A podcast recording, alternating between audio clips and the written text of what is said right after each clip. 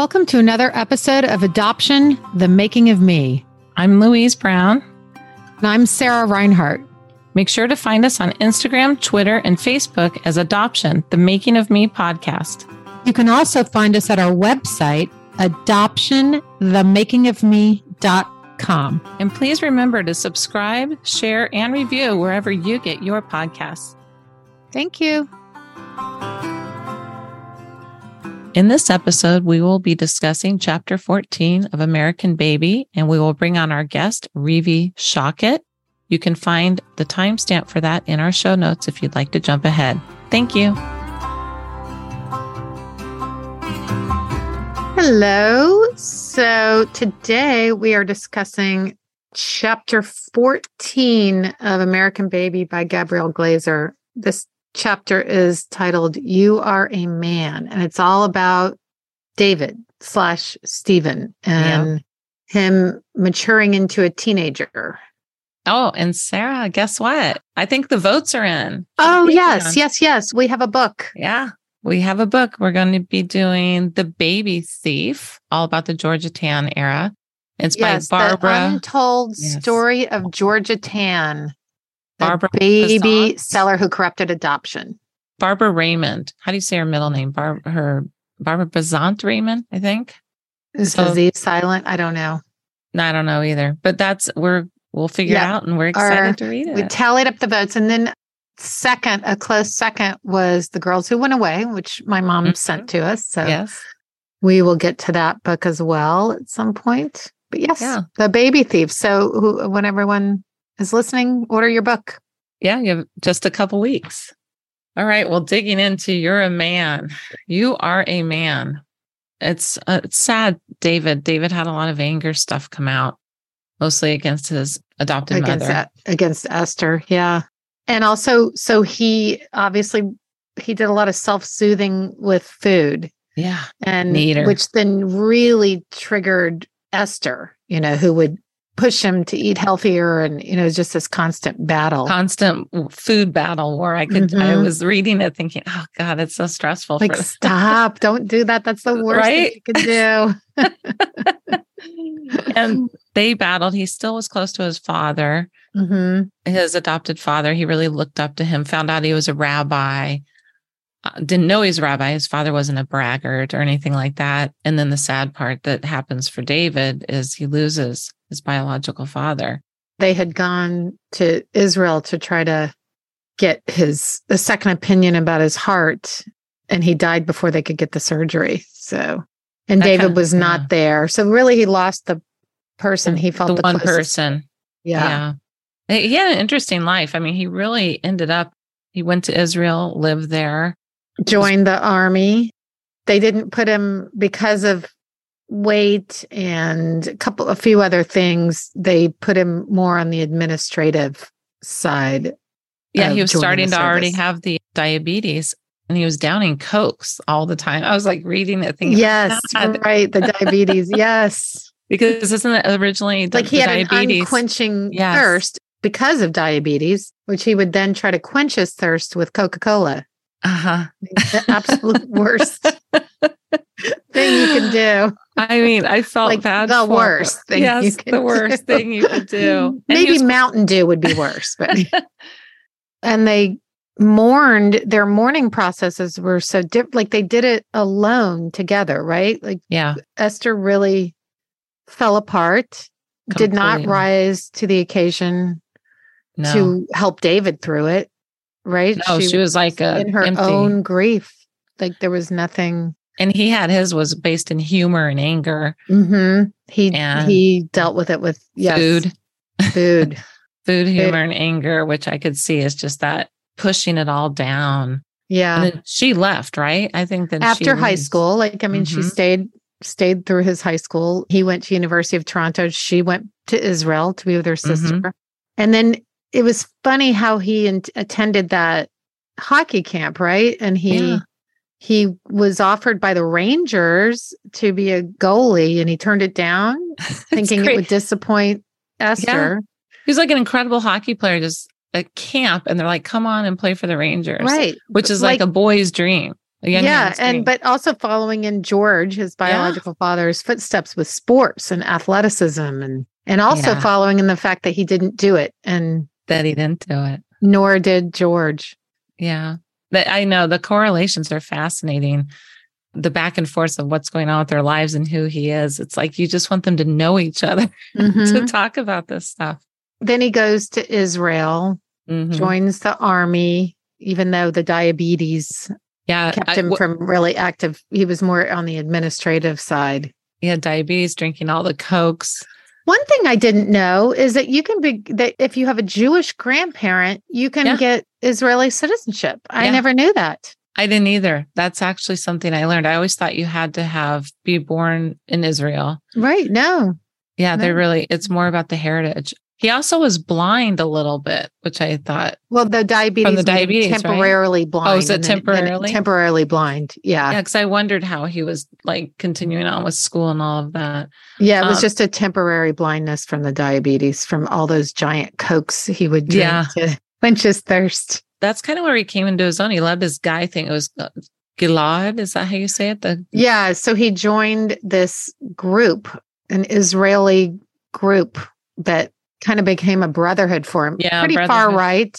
Pretty yeah. far. He was pretty far right. His roommate was pretty far left, and they just yeah. decided not to talk, talk about politics. It. Yeah, he had a like a longing in what how I kind of read into that is he so needed to belong to something like an mm-hmm. organization, like he was looking to belong and lead. Right? It's like I feel like a lot of adoptees in general kind of go through that, you know, chameleon thing, like right the searching. His life you know, it ends with it saying kind of his life was filling up and his Gilad operated like a tight knit family. Nobody questioned anybody's motives. His singing was becoming renowned. And his adoption in Israel was no secret. And his male friends believed that it was nothing he thought about. So because he acted tough, right? Yeah. But when he was with his female friends, he mm-hmm. would confide in them that he hoped to find his birth mother. But he didn't want to disappoint Esther. Didn't want to disappoint Esther which is kind of just the story of adoptees. Mm-hmm. The story of adoptees taking care of other feelings. You know, in a way, though, it is taking care of our own because you think yeah. about the fear is that our adoptive parents will get upset Reject. and leave. So, therefore, yes. you know, it is kind of like, oh, we have to keep ourselves safe. There was something that was said to me yesterday. I'm trying to remember that. Well, and we've talked about this in any kind of trauma, even in the hands of something bad, you'll cling to the safe. Mm-hmm. Like whatever it is, an abuser or fear of being left, you'll still you won't go on a limb because it's better. Well, the devil you know, bad. right? The devil you the, know. The devil you know. Mm-hmm. Which also, what to conclude this chapter, what was especially poignant is David was around the age of the time when Margaret was oh. on the stoop of Louise Wise. Yes you know, and they just shut her out. And that was kind of when she was like, all right, well, there's nothing I can do. I've done everything I can. Right around the time he started thinking about it. So all the years they could have had together. I know. Well, well, we'll see you in a few minutes with Rivi. Rivi, yes. Okay. See you soon. See you soon. Hello. Here we are with another guest. I'm really excited to talk to you because I don't think we have really talked to anybody with your scenario, which I know is an open was an open adoption. So I want to dive into that. That said, we are meeting with one of our Patreons, Rivi Shocket. She's coming to us from Ellicott City, Maryland, East Coast. Welcome. Welcome. Thank you. Thank you. So glad to be here. so glad you are here. I was thinking back, like, have I don't think we have had anyone that's nope. had an open adoption. Oh, I don't think we have yeah. either do you know how many people about you've had? 65, right? Sarah? Oh, 60. 60. Yeah. So yeah. a few episodes were not. Mm-hmm. I know it's, you know, more of a rare thing, the open adoption, but I'm surprised there hasn't been any yet. So this is, this is even more exciting. yeah. So what were the circumstances? Where were you born? Just dig in right away and tell us. Born not too far from here in, in Baltimore, Maryland at uh, St. Agnes Hospital. And so my birth mother you know went through it i mean she i guess we're going to start off on the darker side she she has been an addict since she was pretty much a preteen so she didn't really have much of a chance as far as getting her life together she had me when she was 23 years old my birth father, I think, was 40 at the time. So there was a big, big mm. age there. There was actually, I forget, there are two different scenarios, like how my birth family and adoptive family kind of knew each other. I think they had the same, like really distant cousins on one end. And then my birth father played pool a lot. So he ended up playing pool with a lawyer that was doing an adoption case. Or, or, no, he was a lawyer and the my birth dad was talking about wanting, you know, giving me up for adoption and they ended up saying, "Oh, I know this couple that's looking." And then they got together. So through playing pool is how this came about. Yeah. Louise and I met playing pool. That's right. I was going to say that's that's not a bad thing. yeah, no, I, mean, I love it too. I'm really good at geometry. So. Excellent. So, were your parents together as a couple at the time? Yes, they were together. They met. I think she. I think my birth mother was a waitress, maybe at the pool hall where my dad played pool. So they ended up meeting. They got together. They weren't married at the time. They ended up getting married. I think hmm. two, three years after I was born. Did they stay married? He did not stay no. married. no, not for long, I don't think. Yeah. Yeah. Your adoptive parents, they did not have children, so they were looking to adopt. Yeah, they weren't able to have children. I never went into detail with them about that, but uh, they weren't able to have children. Yep. Oh, they they didn't have they since shared stuff with you? Not really. I think my adoptive parents and I have a very complicated relationship. They've oh. never been really open in talking about many things as far as their personal history and the adoptive stuff. I think when when I was in middle school about, I think I had some questions about things and I never felt safe enough to really ask more and like dive deeper into it. So mm-hmm. yeah, so we've it's just been complicated. Did they have other adoptive children? No, I'm the only oh, one. Okay, so you're the yeah. Okay, so going back, so your birth father says to this lawyer, "Hey, I, we need to give up this baby for adoption," and then what happened next? As far as I know, they ended up meeting my adoptive parents and they clicked. And I think they were pretty desperate to give me up for adoption. And I actually know that my birth mother considered abortion. And let's see, her sister and the sister's husband convinced her almost like right before she went in to have an abortion like no you probably shouldn't and they're you know firm you know believers in god and like they just weren't for that and yeah, so here I am. Here I am. Do you keep up with like the family? You know, as you said, her sister, the aunt, and any of those people? You were in an open adoption, so you mm-hmm. kept in touch throughout your life, correct? Like, yeah. So I would go. I remember going over periodically, like maybe once every couple years growing up. So it'd be like, you know, a cookout here and there, you know. So I I, I remember meeting my I have a nephew who's actually similar maybe two years younger than I am. My birth dad had two children. So they had kids. And then I remember playing with them because we were around the same age. Mm-hmm. Yeah. How has it been? Like, how's that going with your family, your biological family? It's actually been really great. I mean, again, complicated stuff here and there with the birth family as well. But I've always felt closer to my birth family. Like when I would be around them. We had similar personalities, similar sense of humor. Music is in our blood. So I feel like we related on that level as well.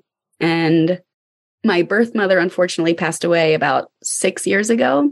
Oh, I'm sorry. sorry. Was yeah. how did they present this to you growing up? So your yeah. your adoptive parents were shut off to some extent from what you're saying. Yeah it was an open adoption so obviously they must have told you this okay this is your these are your birth parents. Did you ever wonder like or ask them why am i not living with them? Why what's going on? I don't remember asking them that. I know that my adoptive mom incorporated my birth story into a bedtime story when i was little. So it kind of i just always knew that i was adopted. And i can't remember it you know word for word. It was a short story about you know a little girl in heaven waiting to be born and she saw you know, everyone else being born, going to their parents. And she said, Oh, why, you know, it looks like I have two mommies and two daddies. Like, you know, what's going on? And oh, well, this is, these are the people that are going to get, you know, give birth to you. And these are the people that are going to raise you. And it was just always a really sweet story growing up. And I appreciated the way that she did that. Comforting. And so when you were go over for the barbecues or whatever, would they come with you? Like, how does that work? Oh, yeah, they, they would, came. Yeah. And were they open with like, so they're not that open with you with questions and answers, as Sarah was saying, but what, when they were at this, were they open with your birth mother or your biological dad? How did they, or did they stand off? Like, how does that work? I'm just curious. Yeah, it seemed like I feel like my mom, it's really hard for her to dive deep into conversations, but she's she's really surface level and she jokes around a lot. That's kind of her coping mechanism. So she, you know, like sarcasm and all that. So mm-hmm. she'd be totally fine joking around with him, but I never remember any like real conversations when they were around, other than I looked just like my birth mom. And it was just a unknown thing. How was it with you and your birth mom? I mean, I imagine in the early years, you know, you as you got older and started to understand it on a on mm-hmm. another level was there did anger surface and there was anger that surfaced but i think it was more because i knew that she was an addict i was frustrated with her because you know we we did actually end up getting becoming really close when i was about 18 and i wanted to call her all the time we talked on the phone a lot actually and then the anger would come from me you know if i wanted to tell her something you know call her no answer, no answer, no answer, no answer. And then it'd be, you know, days or weeks before she called me back. And then as soon as she called me back, it was like nothing ever happened. So I think I started to become resentful. I guess I wasn't respecting my boundaries, maybe. Like as far as uh, you know, I just kind of let things slide with her because I I don't know if I felt bad for her or whatever, but I just really, really, really enjoyed having that relationship, even if it was here and there with her. Yeah, I can sense a sadness from you. It's, it's, I mean, addi- no, not gonna cry. The addiction's heartbreaking, you know, because there's the person and then there's the addiction. And I'm sure it was really hard for her too. Yeah. And you could tell she's such a, she was such a good person. And it just, that addiction just totally took over, totally took over. Yeah, as it does. It's a horrible, horrible affliction. Did she ever get sober at any point? Like couldn't string together any time? I mean, I want to say she was sober while I while she was pregnant with me, but I'm not 100% sure. I mean, I don't think as far as my adoptive mom told me, I don't think there was anything that they knew of that, you know, cuz I think some babies would come out like with like withdrawal and mm-hmm. like so I think I don't think that happened, but uh that's a lot just that. I mean, yeah. yeah. So back to the anger thing with her. Yeah. uh, when I was like 18, 19, I remember saying to her, you know, I got to a point where I was like, I, you know, I don't ever want to talk. I don't want to have a relationship with you if you can't be sober. And at that time, I think it was more drinking. So it was more alcohol. And then I think I didn't hear from her for a little while. And then I did. And then I feel like she told me she was sober, but I don't know if I ever fully believed it. Did yeah. she have any other kids? No. So your only siblings are your birth father's older yeah. We, and about, do you have a relationship with them? I did at one point. I have a better relationship with my sister. So it's a sister and a brother. The brother also has, you know, drug issues. So we're kind of here and there. But the sister, you know, we're pretty cool. How much older are they than you? About 15 years. Oh, yeah. That's substantial. So addiction runs on his side as well. Yeah it's good you had that knowledge early, right? Like yeah. you, you have to. I didn't. I didn't have any of that knowledge till I was much older. That it ran rampant on both sides of my yeah. family. I was thinking so, that that's the benefit of the open adoption, knowing these things, your history. Yes. Yeah. And well, it's also interesting. My birth mother is adopted. So oh. I, I, don't. Uh, I had that too. So she, I, I was going to ask, did like she must have had some childhood stuff, you know, that led to the addiction. But then there you go. That answered. Yeah. Did she ever find her? Yeah. No. Her her sister was also adopted, but it was different than others. You weren't. Okay. Yeah. Did, was her adoptive family was that a, a rough ride for her? It's hard to say because the sister that I my aunt that I still talk to, I think it's hard for her to go to that place also. Yeah. So I feel like if I really sat down with her and be like, listen, like I really want to understand more where I'm coming from, you know, and I think it would help me to see where your like what your childhood was was like. I think she'd be open to talking to me about it. So well, you're doing things like this podcast and these conversations. I have a feeling they're all going to come in time because it's a lot. You're also raising children. Yeah. And so it's a lot to, and you're probably trying to process like being a parent with what you've gone through, I'm guessing. Yeah, for sure. I think also my son looks just like me and I look just like like that's really I was kind of I really wanted a daughter, right? I like I was like, oh, that's the only way that my kid will look like me is if she's a girl, you know. But uh, sure enough, you know, my boy looks just like me. Mine too. He I looked exactly like my birth mother, and then now he looks just like me. I can't describe the feeling of having okay. some. No. Yes, we understand. Oh, I'm sure you do, and it's it's like I'm not used to talking to people like adoptees, so like it's it's Yeah. just Do you have you joined any other like adoptee groups or anything? no. No, she's um adoptees supporting adoptees. Oh, I just joined that and sent Sarah an invite. Like I'm late Oh, to the know. game on that did I join it? I don't know. a good what like twenty thousand. yeah, there's like twenty thousand in there. I'm sure there's an adoptees connect in your area. I haven't really thought to join any groups like that. And So- So having Yeah. being armed with all this information, knowing both sides of your your adoptive and your biological family, I think to some extent that must I can understand how confusing and simultaneously Yeah. enraging but also grateful that you know i'm sure those those are a lot of swimming emotions i'm i'm assuming some things here did you at some point go you know what i know i'm connecting the dots here and i should maybe i need some help have you taken any kind of route that way No, I haven't. So I guess I'll give you another piece of information. I ended up when I was, oh gosh, 27, I lived with my biological father and his wife Oh, for about two or three years. And I got to see more of what he was like, you know, and, and, Who's to say what made me want to do that? But they welcomed me with open arms, and it was probably the best couple years of my life up until this point. And um, oh that's so great yeah, that's really Yeah. cool to hear.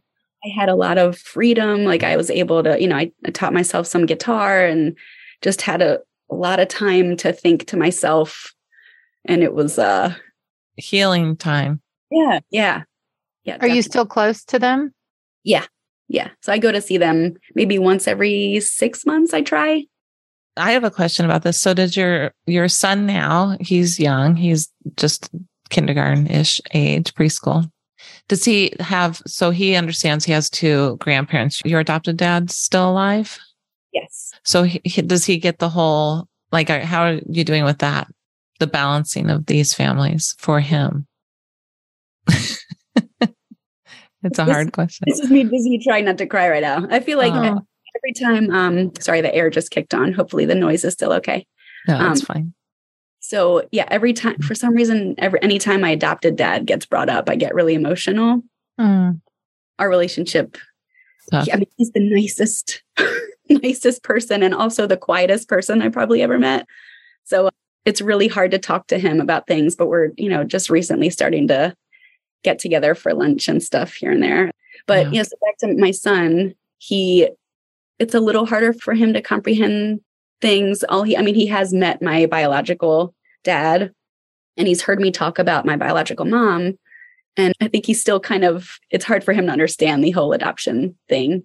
Yeah, Yeah, there he's young. I mean, my son had step grandparents and grandparents, you Mhm. know, little kids, they just kind of They embrace whoever. And you don't those conversations aren't even Yeah. they're too abstract at this point, I think. But you made me emotional talking about your I have a similar like with my adoptive father, quiet Mhm. and I get that. And yeah, the longing for something that maybe can't quite materialize is tough. What about your adoptive mom? Oof. That's another one. That's a hard yeah, it's, I don't get as emotional talking about her because I feel like there's been some, we just had a really rocky relationship since I was a preteen. Like with her, she was always the one that made all the decisions and she kind of ran the household. I feel like my dad was probably like her other child. passive. Yeah, Yeah. yeah, so passive, and and she was passive aggressive, like extremely mm. passive aggressive. And I think I always found myself standing up for my dad as much as I could when I was growing up. So I was always so defensive of him because he's just the sweetest person on earth, and my mom is just so she's a lot. A force to be reckoned with. Yeah, again, a great, you know, a great heart, a great person, but I'm, I'm, Yeah. I'm sure she's had her stuff growing up. You know, we all, we all can blame it on our parents, no matter what. Yeah. Are they still together? They're still together. Yeah. Yeah, we're products, right? We're products of so many things. It's nice of you. You have a lot of grace, which is, you know, it's heavy, some of this. So, when you reached out to us, you mentioned that you were now in a place where you're starting to say, would it have been better had I not mm-hmm. been adopted? Which I think every adoptee feels at some point or questions. thinks about questions. Mm-hmm. Yeah. So, how are you doing with that? It helps and it doesn't help that my wife is a therapist. So she's kind of uh, good. There's a good and bad in that, I can imagine. yeah. Come to a lot of feelings that I wasn't aware of before and come to a lot of trauma. Like she's the one that actually brought to my attention that trauma. I mean, that adoption is a trauma.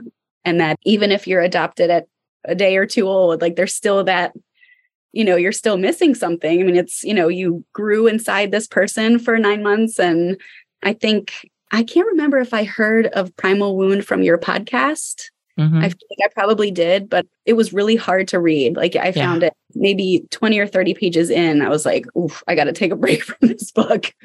Because it just hit i mean i found me, me crying on about every page and just feeling for my birth mom and feeling for the child that i was yeah. you know, Mm-hmm. Sarah and I went through this too. It was a, a, hard time to get through that for the podcast. You know, it affected us greatly. So I can, I like that it's good and bad that your wife's a therapist because it's like, okay. well, what's encouraging for me to yes. hear is that she is saying, look, relinquishment yes. is trauma because it was not, Ever. it still isn't even any, any therapist I ever had nope. barely touched on that trauma. It wasn't talked about, taught so it's really encouraging to hear that. That yeah, most of our guests that have been to therapy have said to their therapist, "I'm adopted." Nothing, and they're like, "Okay, move on next." This it is good to hear. Yeah, I feel like the same with me. I feel like even as a teenager, when I had to see, I was probably a psychiatrist at the time because I was put on some like ADHD medication, so I had mm-hmm. to see to talk to, and it was just never even talked about really like I don't remember it being the focus and it should have been the focus. Absolutely. It it's it's the most important moment of our lives. I mean it it truly it is. is. the most important moment of, of our lives to be separated from our mothers. Yeah. Sarah and I have these off camera, obviously, conversations knowing each other as we do. And I was telling her recently, I've had these nightmares and dreams coming back a little bit, but remembering I went to a psychiatrist for night terrors. It was a bit, no one thought about that. I mean, it's just, I never ever linked it until just a couple weeks ago. And we're how long into this podcast, right? Mm. All of a sudden I'm like, oh, hello. But you'd think parents would say, oh, something is going on here. Nobody, you know, so it is nice to see. Even though that information has been it has out there and available, like some of the books we've read that, you know, yes, that way back in the 40s, 50s, 30s, they they knew how they bad it was to separate a child from its mother. Mm. But yet, you know, other motivations took place. Yeah. So we were saying about how like I'm dealing with wondering if I would have been better off.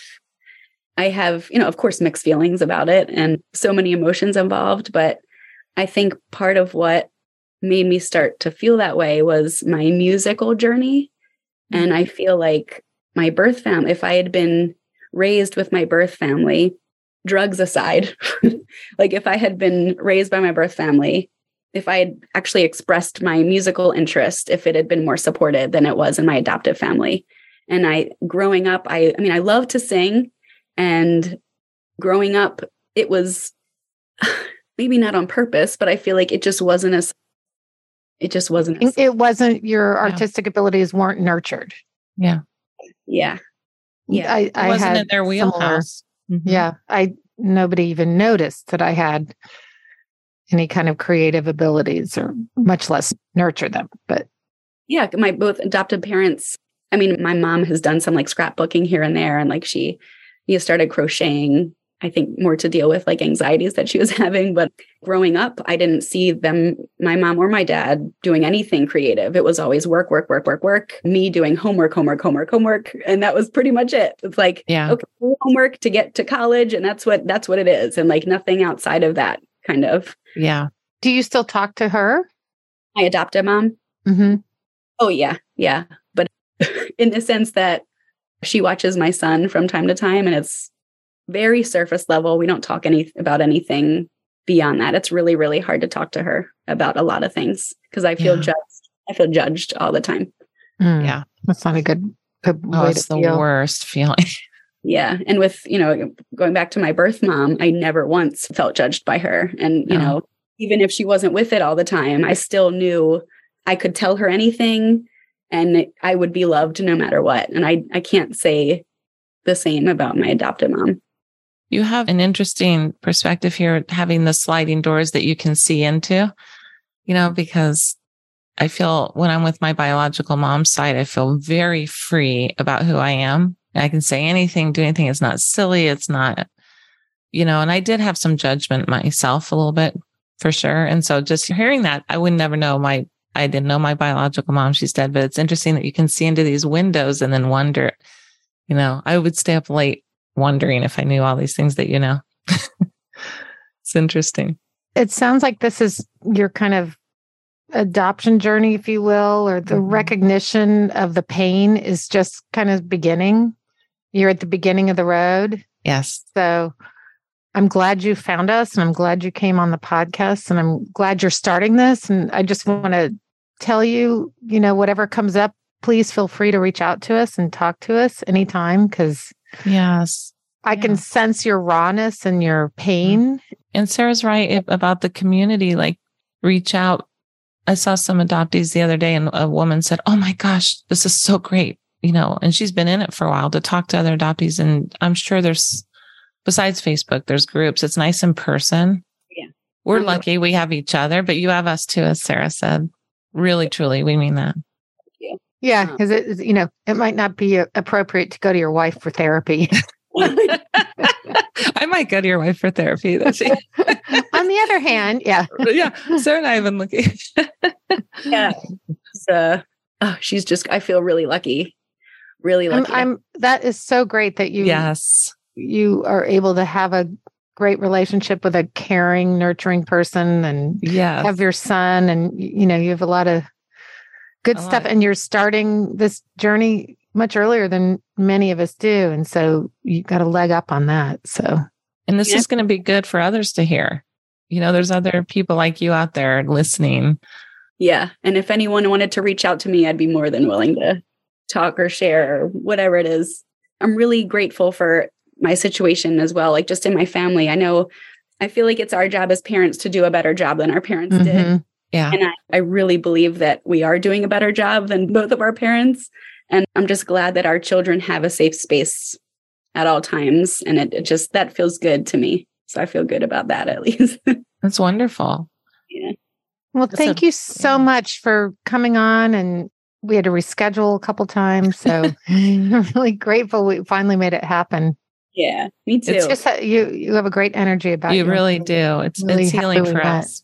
I'm really grateful that I stumbled upon the podcast and it's been really healing. And I think I mentioned on Facebook, I, was it Louise? I think that was in the mentioned something in the yeah that both of you just have such a warm heart and like I just feel totally safe. And I just listening to other people share their stories, I I was like, oh my gosh, I have to get on and do that. Like it just, it felt totally right.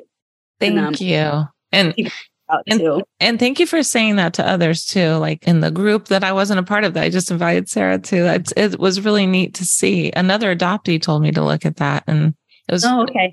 It's really nice because, yeah, it makes me emotional. We put a lot of work into it and we care. And this is like our healing. I was telling you today, you know, we all have these hurried weekends, but when Sarah and I are together doing this, this is healing for us too. So feel like I just had a therapy session. So yeah. us, yes. You're bringing out my maternal feelings for Me some too. uh, oh, me too. Yeah. We're definitely going to stay in touch with you. By the way, I had your same haircut when I was like It's like 20 yeah So easy, So- right? No, it was so so, easy and I. I just yeah when i was that age i'm like i'm done with hair and i just shaved it off and then i walked into a restaurant it was in new york and this guy's like hey do you want a job because he liked my haircut awesome. Yeah, yeah. A lot of opportunities can come from this haircut. it really can yeah Super cool. That's Yeah. great. all right well please stay in touch with us and we'll see you on social media and all of that stuff and And stay in touch Anytime beyond. you Mhm. want to talk reach out Yes, thank you. I will Thank for you, sure. Rivi. okay Thank you. Enjoy Your weekends. You too. you too Bye. bye Thank you. what a soulful person Rivi is. And she really Mhm. evoked a lot of emotions in me. We were both deeply affected by that interview. I know. Something about she's very raw and um, Vulnerable. she was very, very well, she's at the beginning of her journey in this realm, really. and- but I hope other open adoptees are listening and maybe can connect. I mean, they Yes. form a community. If anybody wants to connect through us, we'll connect you. So yes, definitely reach out to us if you want to reach out to Rivi. yeah. Well, this has been really great. So what do we say? Well, you know what we say, Louise. we say another great episode. Another great episode. See you next time. See you next time. Thanks so much for listening today. And remember, if you'd like to share your stories or suggest any guests for our show, you can find us on all the socials at the Making of Me podcast. And again, we have a Patreon page so that we can continue to bring these great adoption stories to you. So if you want to find that and donate or contribute in any way, find us at patreon.com searching adoption colon the making of me. Bye. See you next time.